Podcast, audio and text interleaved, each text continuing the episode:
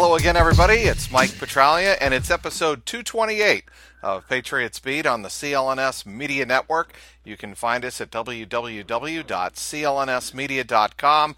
Follow us on Twitter at CLNS Media and on Facebook at facebook.com slash CLNS Media. Speaking of our website, the all new CLNS Media website is launched at clnsmedia.com. That's now the home of this podcast and also over 40 other podcasts and vidcasts in the world of sports, finance, comedy, and yes, lifestyles. We are very excited to have this very show featured on the new CLNS Media website. Support our network by checking out this episode at clnsmedia.com. That is clnsmedia.com Com. My pleasure in episode 228 of the Patriots Beat to welcome Zack Cox, Patriots reporter for NESN.com. He does an outstanding job breaking it all down along with Doug Kyed and the uh, group over at NESN.com. Zack, welcome. Thank you, Trags. Happy to be here. Yeah, it's uh, we've got quite a bit to talk about in this uh, now annual Patriots bye week before the playoffs begin. Uh, the Patriots, mm-hmm. first of all, looking to do some self scouting as they head into the playoffs. You're Bill Belichick, Zack. What are you scouting on your own team the most, and what gives you the most pause for concern going forward? Well, I think one of the biggest things about this week is just kind of getting a, a handle on which players are actually going to going to be healthy enough to play right. in this um, in in this divisional round game next week because they're obviously very shorthanded on offense um, this past week against the Jets when with with no no Rex Burkhead, no Mike Gillislee, no James White, no Chris Hogan, and then you you had even even over on the defensive side, uh, Kyle Van Noy played, but he he what did he only have like 12 or 15 snaps in that game. A handful. You don't know if he's still a little bit banged up. Yeah. And if so it weren't for of, yeah, and if it weren't for Elandon Roberts getting dinged up late in the game, he would have probably gotten even fewer than that. Yep, exactly. So I'm sure they have a better sense than than all of us in the media do. But I think a lot of a lot of this week is going to be spent kind of seeing who's going to be out there next weekend, and then kind of being able to craft the uh, the game plan uh, to tailor that. But it, it definitely helped them a lot the fact that they're that they don't have to play on this Sunday, especially with some of the guys like. Like I, would say James White's probably healthier than um, than a than an expert kid or a, uh, a Mike Gillislee. He, he's been practicing, but just like getting a getting a good sense of, of who they'll have out there next weekend. So let me ask you point blank: You have any concerns about Tom Brady's sharpness going into the playoffs? I don't. Ha- I wouldn't say I'm concerned about it, but it has been. It's a little bit of an alarming trend, I guess you can say, lately, just because it's been going on for really a month and a half now. You know, the the basically the last six weeks of the season, he's had a uh, he had interceptions in all of those games, or he didn't have an interception in this past game, but even in this past game, he didn't look particularly sharp. Um, yeah, it's, it's a little strange. I still think he's going to win the NFL MVP, so it's hard to say that Right. He definitely hasn't had a bad season by by any regard, but but yeah, the, I'm I'm really wondering if his how how much of a factor that Achilles injury is, especially the fact that it was he was taken off the injury report a couple weeks ago, then put back onto it, so he doesn't look fully 100% or fully right right now. And I don't know if that's injury related, if that's fatigue related, if that's just teams kind of game planning better for the Patriots. But I don't know. What's what's your take on that situation? So here here's my take. I don't think he has the sharpness and the accuracy that I think we're used to seeing from Tom Brady, especially with throws deep and over the middle. And I mm-hmm. absolutely got taken to the woodshed for saying that he may have overthrown Brandin Cooks in that post route early in the game on Sunday against the Jets. My initial read on that ball was without the benefit of replay, and I saw in the replay that it looked like either Hooks, uh, Cooks hesitated uh, at the end of the route or or may have mm-hmm. slowed up a little bit, but it still didn't look like Tom's throw was like pinpoint accurate for a guy that had his his man beat by a couple of strides. There are other balls that I think he's been throwing because he he tries to do a, and I think he does a masterful job. This is one of the things that makes him Tom Brady. Um, he does a great job of putting the ball where only his guy can get it. But sometimes lately, I've been mm-hmm. thinking mm-hmm. that he's been throwing it so low and, and and erroring on the side of caution so much that his passes look off. And like short and down into the ground when he's trying to find like Danny Amendola on a on a route out in the flat or somebody on a quick opener, a quick hitter over the middle. He he doesn't look as sharp to me. What what was your impression of that throw over the middle to Brandin Cooks that was uh, incomplete in the end zone? Yeah, I, I had the same opinion as you at first when I when I saw it live. After after going back and watching it, it does look like if if Brandin Cooks had just kind of accelerated all the way through or not kind of stopped his route or, or halted or whatever he did in the middle of the field, he probably would have either caught the ball or at least had a much better chance of catching the ball. So it's it's hard to tell how much of a lot of these throws are on Brady and how much are on his receivers because I don't think it helps that they don't really have any receivers who can make contested catches on this team right now. I mean, Rob Gronkowski obviously can. So when when Brady's throwing to him, he's he's not worried at all about kind of putting the ball where the where the defender has a chance to make a play on it because he knows that Gronk is a monster and is just going to come down with those balls more often than not. But but on these throws to um, to Brandin Cooks especially, he he's not a guy that's going to go up and win a battle in the air. So I think after after the um, the Miami game, especially when he had two of those passes picked off, that that maybe Cooks could have made a better play on the ball. I think that's definitely kind of contributed to him maybe being a little more cautious with the, with some of these throws, especially because I'm sure these last two games he was pretty confident that the Patriots would would easily beat the Bills and the Jets. So if if he's got to take either throwing the ball at a guy's feet or throwing up a ball that that could potentially get picked off for for what could be a game changing interception, I think he's going to err on the side of caution there. But yeah, we definitely haven't seen the um, the the deep ball proficiency that we saw even earlier this season. Right. I mean, for the thir- for the first eight or ten weeks of the season, he was fantastic. It was it was the best we'd seen Brady at throwing the deep ball in, in, in a long time, and he hasn't really looked like that uh, of late. But then you you also look at a, a game like the Pittsburgh game where he was dropping those absolute dimes to to Rob Gronkowski. So he still definitely has it. I'm I'm wondering. It it seems like there's a lot of factors contributing into it. Who knows if a if a week of rest, a week of health will kind of get him back on his game. But yeah, it's definitely been. Um, that's definitely been a more of a trend than than you like to see going into the playoffs. So, remember the third down pass where Danny it was an out pattern to Danny Amendola. Amendola mm-hmm. kept going straight, and he did. It was clearly a come. Brady thought it was a comeback right beyond yep. like a button hook uh, comeback beyond the first down marker, and uh, they obviously got their lines crossed.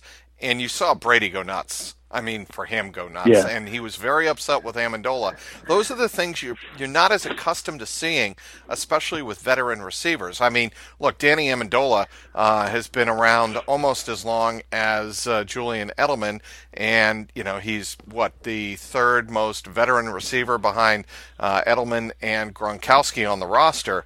And when you think about that, uh, and I'm not including Matthew Slater, uh, when you think about that, mm-hmm. that is just something you're not used to seeing.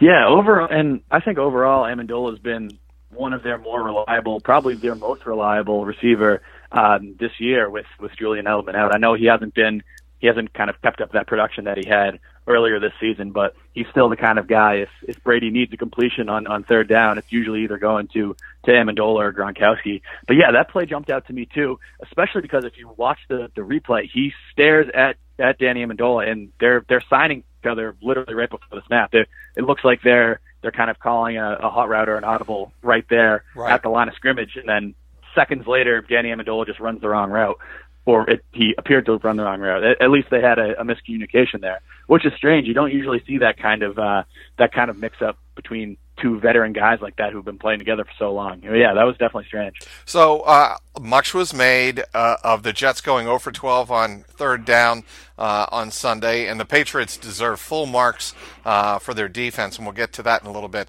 What wasn't talked about is the Patriots went 4 for 14. That to me, mm-hmm. it, that's alarming. And yes, as you said, they didn't have three running backs, and they don't in this game. They didn't have Chris Hogan.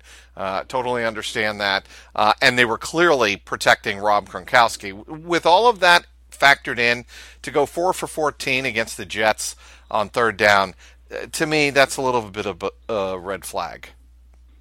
Yeah, it wasn't great. I mean, that whole uh, the whole third quarter, I don't think there was a single first down by either team. I think the Patriots might have got one right at the very end, but yeah, the second half started off with I think five uh, five three and outs in a row combined between the two teams, and that's kind of been an issue for the Patriots throughout this whole home stretch. I mean, they obviously had the game down in Miami where they went was it 0 for 12, and right. then even in Pittsburgh the following week they were pretty bad on third down for most of the game.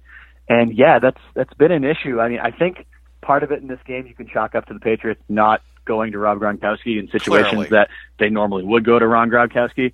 Right. But yeah, it's I, I'm interested to see once the playoffs come, once they get their kind of their full game plan, their full complement of players. Because I think even over the last two weeks, they've really been kind of shying away from some guys in, in circumstances where they might not either they're not playing them at all or just kind of going away from them and in uh, potentially kind of I don't want to call them dangerous situations, but just situations where you don't really need to throw to that guy. But yeah, it's it's definitely been a big weakness for it's been a big positive for the defense uh, in the last couple of weeks, but it's been a really big weak, weakness for the offense. Just that ability to convert on third down. It's kind of similar to to the struggles that we saw in the, in the red zone earlier in the year, where they were getting down into the into the down, down to the 20, 15, 10 yard line pretty much every drive, but couldn't convert. Now we're not really seeing too too drastic of, of red zone issues, but now yeah, third down's been a big problem for them lately. Speaking with Zack Cox, Patriots writer for NESN.com. Listen up, Hoops fans. Basketball season is back, and now that you your favorite hardwood heroes have returned to action, it's time for you to put your fantasy knowledge to the test to win huge cash prizes every night playing one day fantasy basketball at DraftKings.com. At DraftKings, there are so many ways to play. Choose from public contests with huge cash prizes or private contests where you can compete against your friends. They've even got beginner and casual contests where you'll play against people of similar skill level. The best part, you get to draft a new team each day. And drafting a team is arguably the best part of fantasy. The only thing better, winning cash doing it. Just ask Dan from St. Louis or Jeremy from Austin. They both turned a $3 entry into a thousand bucks. Huge cash prizes and bragging rights await only at DraftKings. Use code CLNS at DraftKings.com to pay, play for free with your first deposit of your share of $10,000 in total prizes tonight. Do not wait. Use code CLNS at DraftKings.com now to choose your lineup, and you can seriously cash in tonight. That's code CLNS only at DraftKings.com. The game inside the game. Minimum $5 deposit required. Eligibility restrictions apply. See DraftKings.com for details. Speaking with Zack Cox of NESN.com, does a terrific job along with Doug Kyed covering the New England Patriots. And one of the things that uh, I really want to point out is your proficiency and uh, your authority on the sport of rugby. Why do I bring this up? Nate Ebner. And there was nobody I followed more closely on Twitter when Nate Ebner was uh, in the 2016 Olympics uh, in Brazil than at Zack Cox NESN. So tell us how uh, your interest and, and your proficiency and your knowledge of rugby came to be, Zack. Yeah, no, I've I've been I've been playing rugby since uh, my freshman year of college. Uh, played football all growing up and through high school, but got to college wasn't uh, wasn't talented enough at that to uh, to to play at the next level. So switched over to rugby, and I, I've play, been playing that for the last the last ten years. It's it's a fantastic sport. I really wish it was bigger in the um, in the United States. I do think it's it's trending in the right direction, especially with it now being in the Olympics. Uh, NBC is really pumping a ton of money into into really promoting it and, and putting it on TV a lot. But yeah, I I loved watching watching Nate Ebner and the rest of the uh, the U.S. team down in Rio last year. It was a shame they didn't do as well as um, as they probably should have. I think they came in ninth. They they went in, they went into the tournament I think ranked fifth in the world, and I think they're currently still fifth or sixth. The, the U.S. is actually pretty good at uh, at sevens rugby, the the style they play in um, in the Olympics, but didn't have the greatest performance down there. But but yeah, no, it's it's a great time. I I highly encourage people, especially football fans, to to check it out if they uh, if if they're in the market for a new sport because it's it's it's a good one. So tell us why it's so unique or uh, so special for Nate Ebner to be able to pull off what he did in the 2016 season. Mind you, okay, he played in the Olympics. He went right from he went from Olympic training to the Olympics to training camp to a full NFL season to competing in the Super Bowl. That is what I'm quickly doing the math here. That's 11 months, 10 months of nonstop training and and playing. That Basically. that is amazing.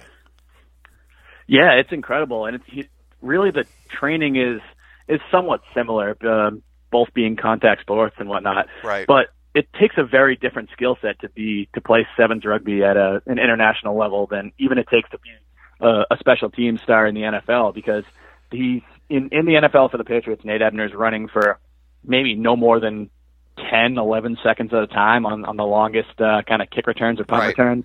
In rugby, you're you're sprinting for for basically it's seven the the way sevens is set up it's seven minute half. So you're basically all out sprinting for seven minutes you get a two minute break and then you're all out sprinting for seven more minutes. So i'm very i was very impressed that he was able to do that and then transition right back into football pretty much i think it was like three days after they uh after the us was eliminated down in uh down in rio he was back on the practice field for the patriots. So i guess it's just a testament to his his kind of work ethic and the fact that i was surprised enough that that Bill Belichick even let him leave to compete. I mean, knowing that he had to have such a such a different training regimen from his teammates for so long, and that rugby as a contact sport, there's always a risk for for injury. But he was he was able to do that and then turn in what was probably his his the best season of his career.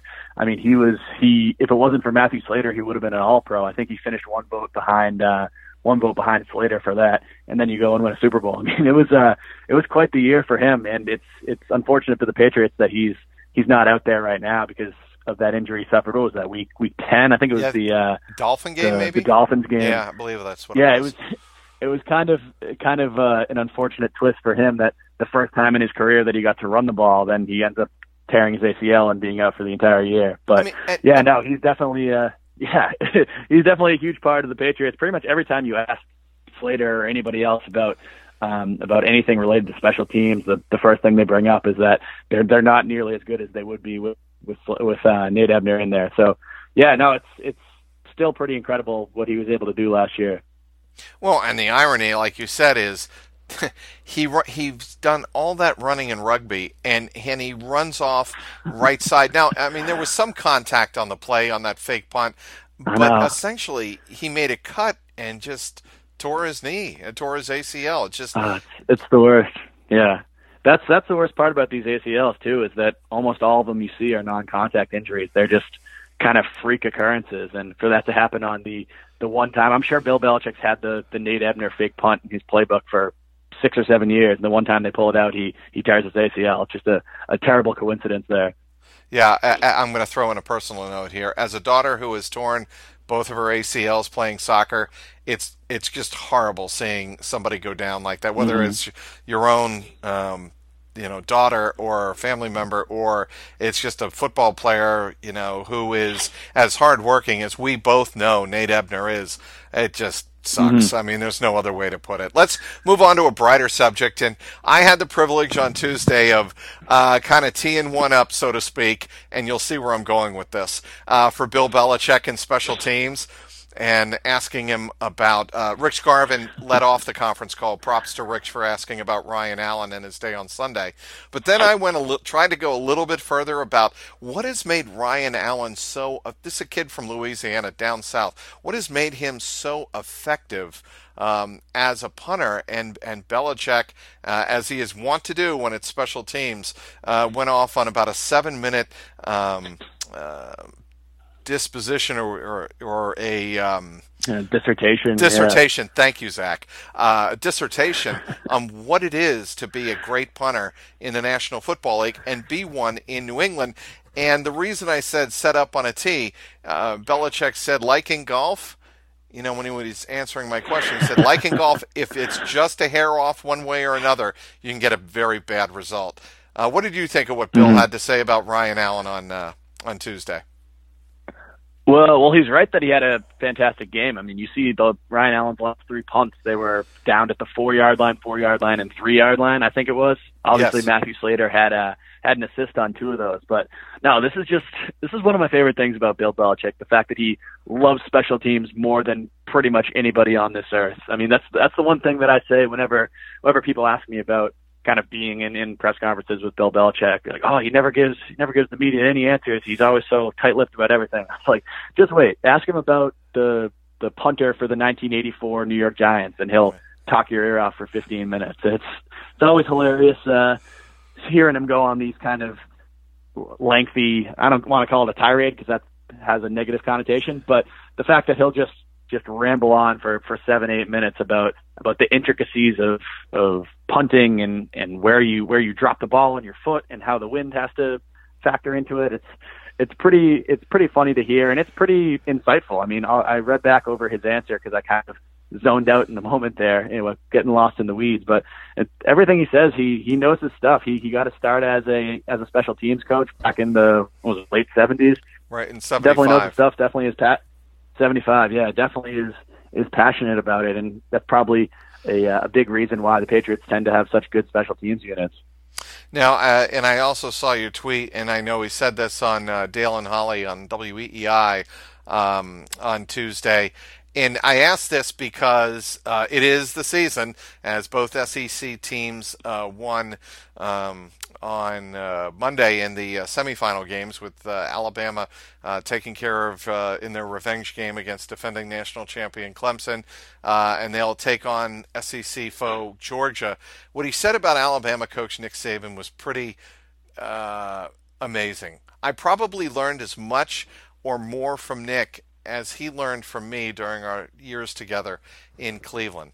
And that would have been 91 through, I believe, 95. He was there uh, pretty much the whole time. And mm-hmm. that just is a testament to how tight those two guys are, right?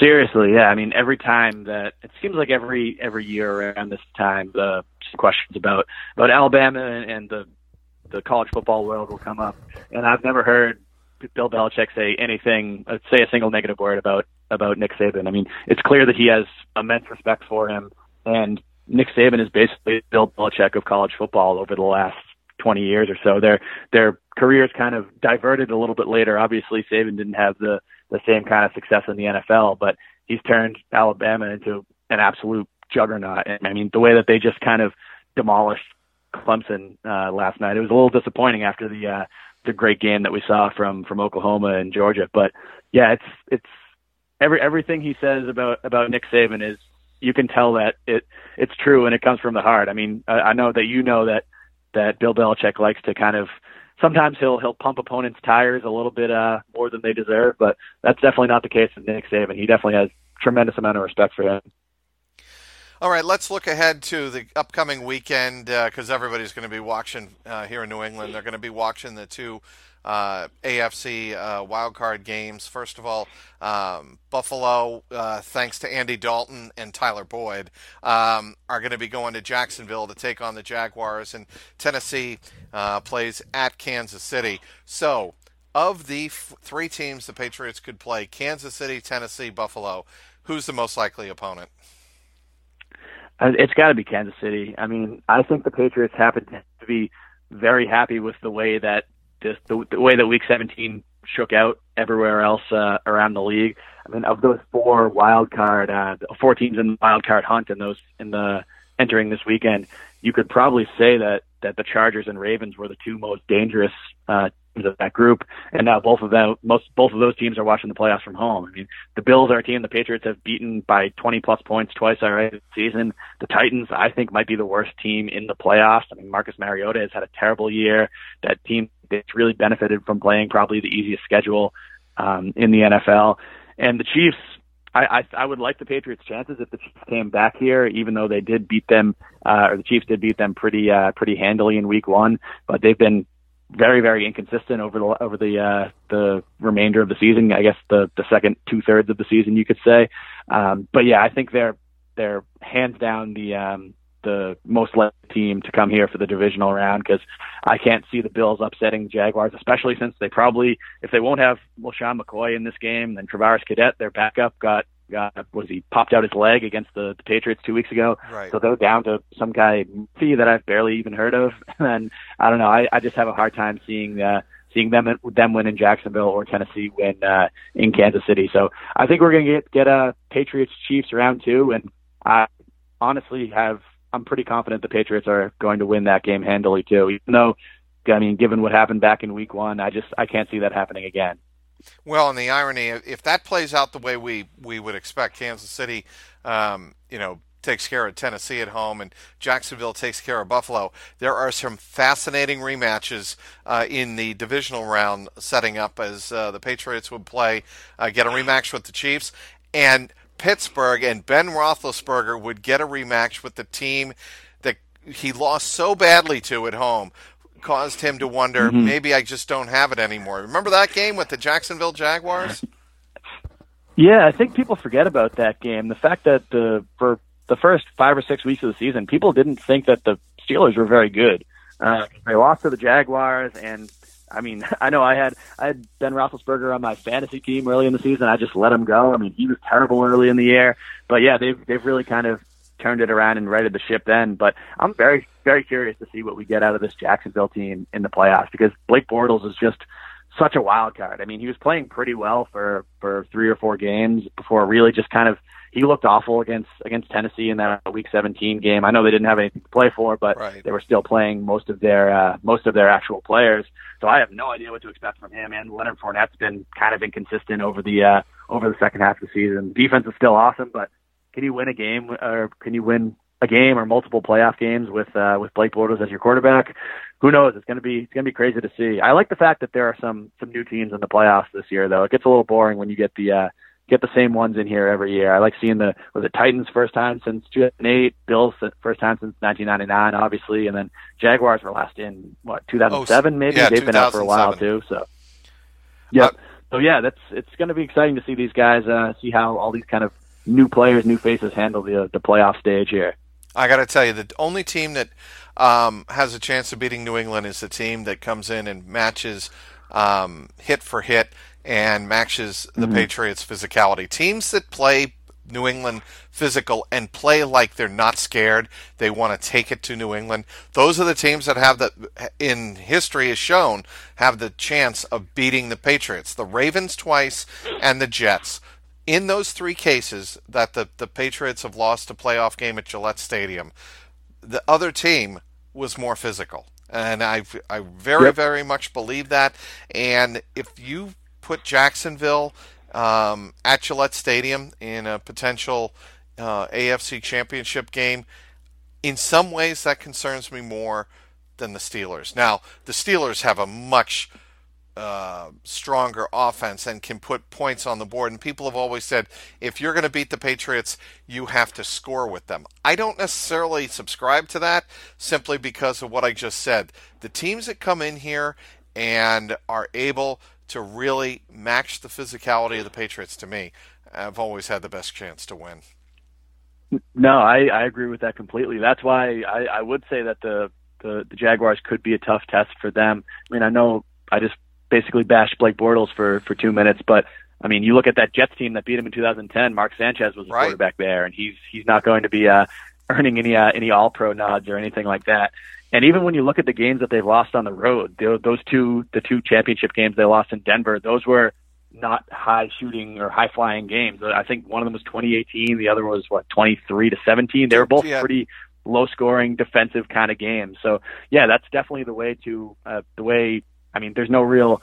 I it's I have a issue with people saying that there's a blueprint to beat the Patriots because the Patriots are pretty good at, at throwing off other teams' blueprints. But if there is one, it's be physical with them, hit Tom Brady, and and that's the Jaguars are definitely a team that can do that. And you got to run the ball. I mean, if you don't run the ball effectively yep. and um, at the right times against the Patriots and and establish that run game, in my opinion, you have no chance of winning. But we'll see how it yep. all plays out. Yeah, it's hard. It's hard to beat them with a with a one one dimensional offense.